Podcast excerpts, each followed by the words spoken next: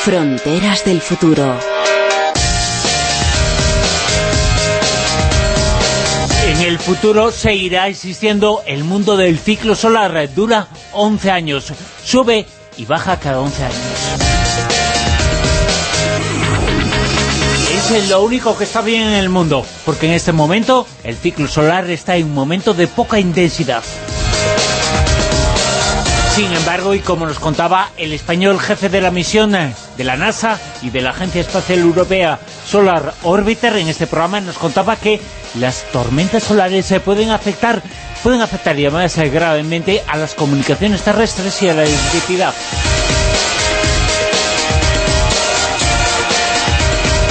Y es que el fin del mundo también puede llegar por una tormenta solar que puede suceder en el futuro, y ya que estamos con grandes catástrofes, esta puede ser una.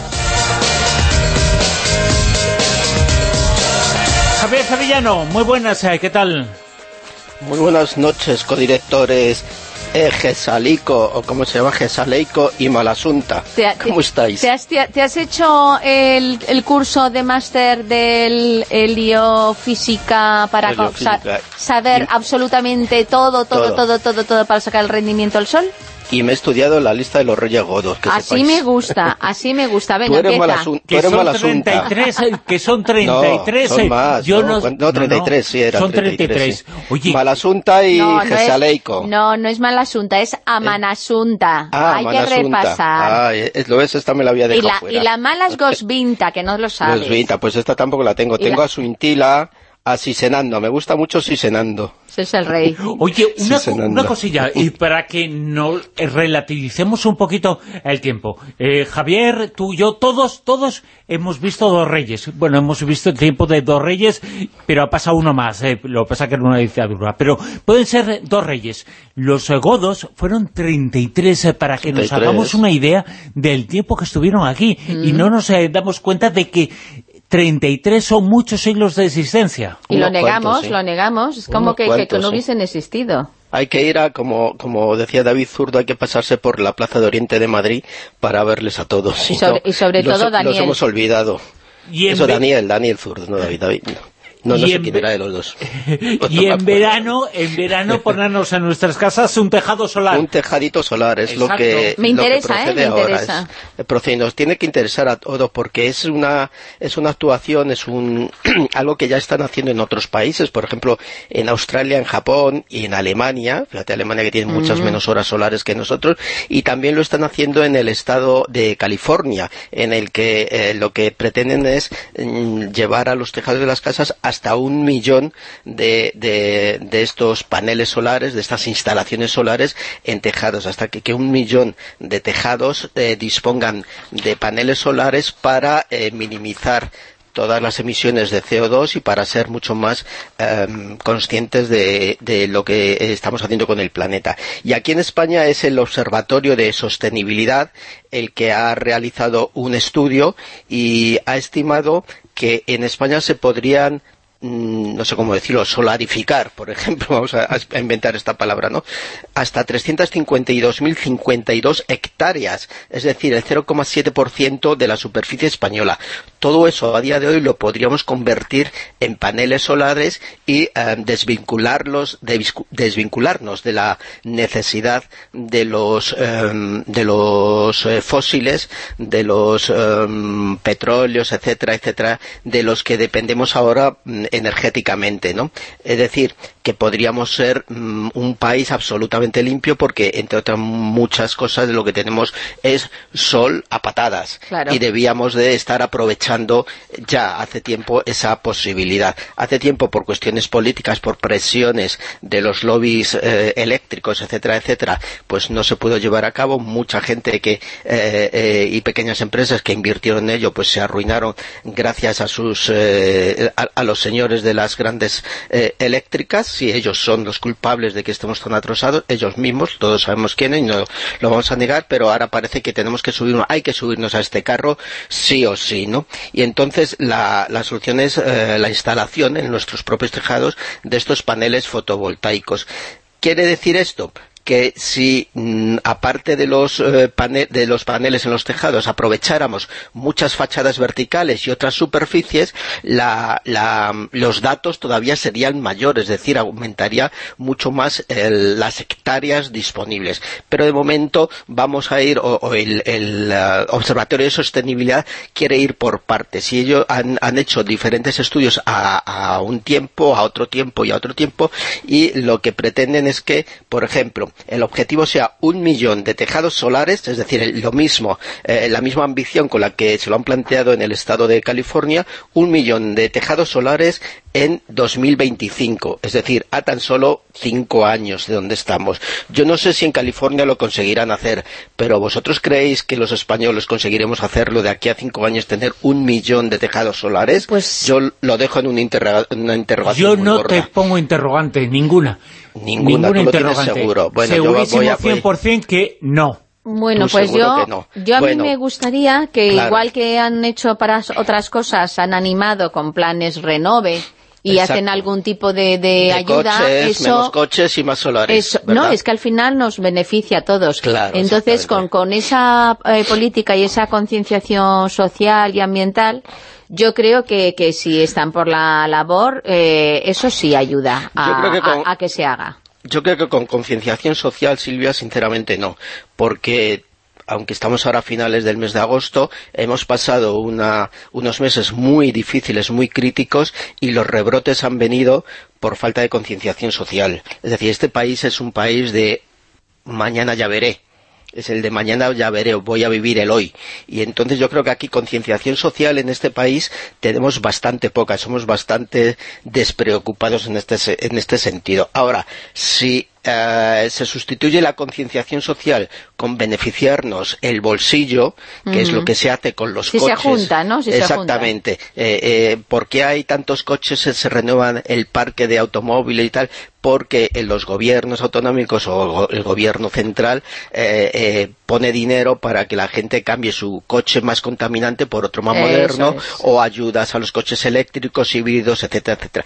Pero por nosotros mismos, por concienciación social de los españoles, nasty de plasti, estoy con Bruno totalmente. Bueno, os doy algunos datos, mirad. Exacto, si, ¿cuánto me cuesta? Sí, si mira, verás, poner en mi casa un panel solar.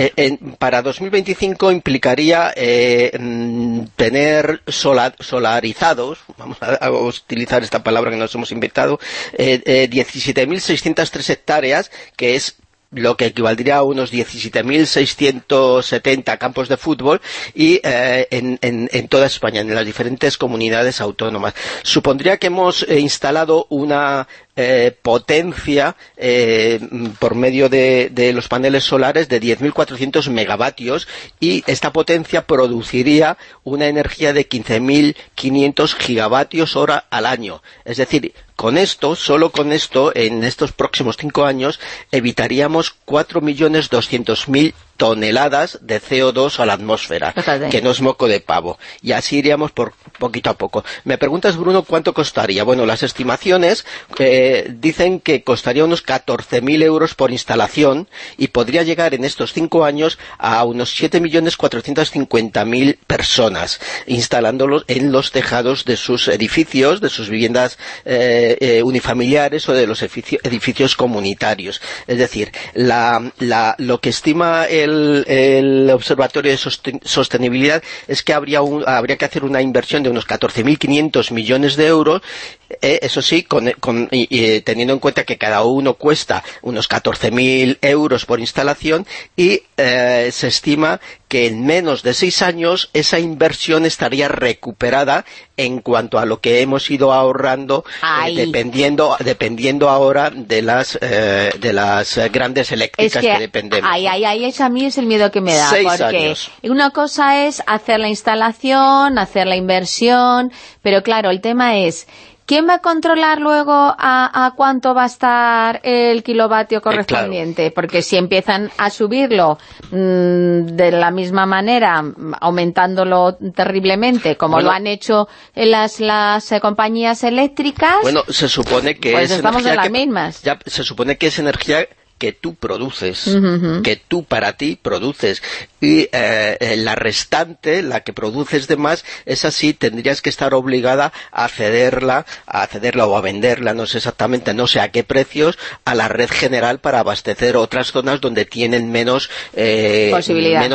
horas solares, ¿no? Eso sí sería más o menos lo que está ahora, no sé si más adelante la avidez de estas compañías por ganar dinero, sea como sea, pues harían y presionarían a los gobiernos de turno para cambiar lo que es la legislación, pero a día de hoy estos paneles solares se supone que son para autoabastecerte, y lo que produzcas de más tendrías que estar obligado a venderlo o a cederlo, no sé exactamente las condiciones actuales, creo que es a venderlo a un precio pactado a las grandes compañías, es decir, a ponerlo a disposición de los demás. Esto, además de llegar a 7.450.000 personas en 5 años, también daría empleo tanto en operación como en mantenimiento a más de 15.500 personas, es decir, habría que mantener esa red, instalarla y mantener en el tiempo esa red de paneles fotovoltaicos, y por supuesto ahí se crearía un nicho laboral, un nicho de trabajo que a día de hoy no está o está al menos mínimamente desarrollado. Esto para el año 2025, si tal y como ha hecho el Observatorio de Sostenibilidad, ampliamos 5 años más, es decir, nos vamos a 2030, se podría llegar a casi los 3 millones de tejados solares en España, lo que supondría abastecer a 14 millones de personas. Y si lo ampliamos, como ellos han hecho también en el estudio, a 2050, llegaríamos casi a los 30 millones de tejados solares, siempre y cuando fuéramos constante en esta instalación de paneles fotovoltaicos, y podríamos llegar a cubrir las 176.000 hectáreas más o menos que se pretenden en este estudio. Al principio os he dicho que había 352.052 hectáreas disponibles para poner, pero siendo realistas, el Observatorio de Sostenibilidad, ellos han llegado que, aunque hay esta disponibilidad de hectáreas para poner estos paneles, evidentemente no va a haber un panel en cada huequecito que haya en el territorio español. Entonces, siendo realistas, han llegado para 2050, eso, unos 30 millones de hogares, y que la superficie que esté cubierta de estos paneles sea de 176.000, es decir, casi la mitad de la que hay disponible de alguna manera. Y bueno, esto supondría autoabastecernos, no tener que disponer o depender, mejor dicho, de los fósiles, de toda la industria petrolera, para poder centrales nucleares, etcétera, y tener nuestra propia energía eléctrica, al menos de consumo domiciliario, incluso también pues para pequeñas industrias y demás. A lo mejor grandes empresas sí necesitarían todavía una ayuda más, o abastecerse de otras fuentes dependiendo las necesidades energéticas que tenga cada industria. Pero sí, evidentemente, disminuiría de forma importante nuestra dependencia de los fósiles y del gas y de otros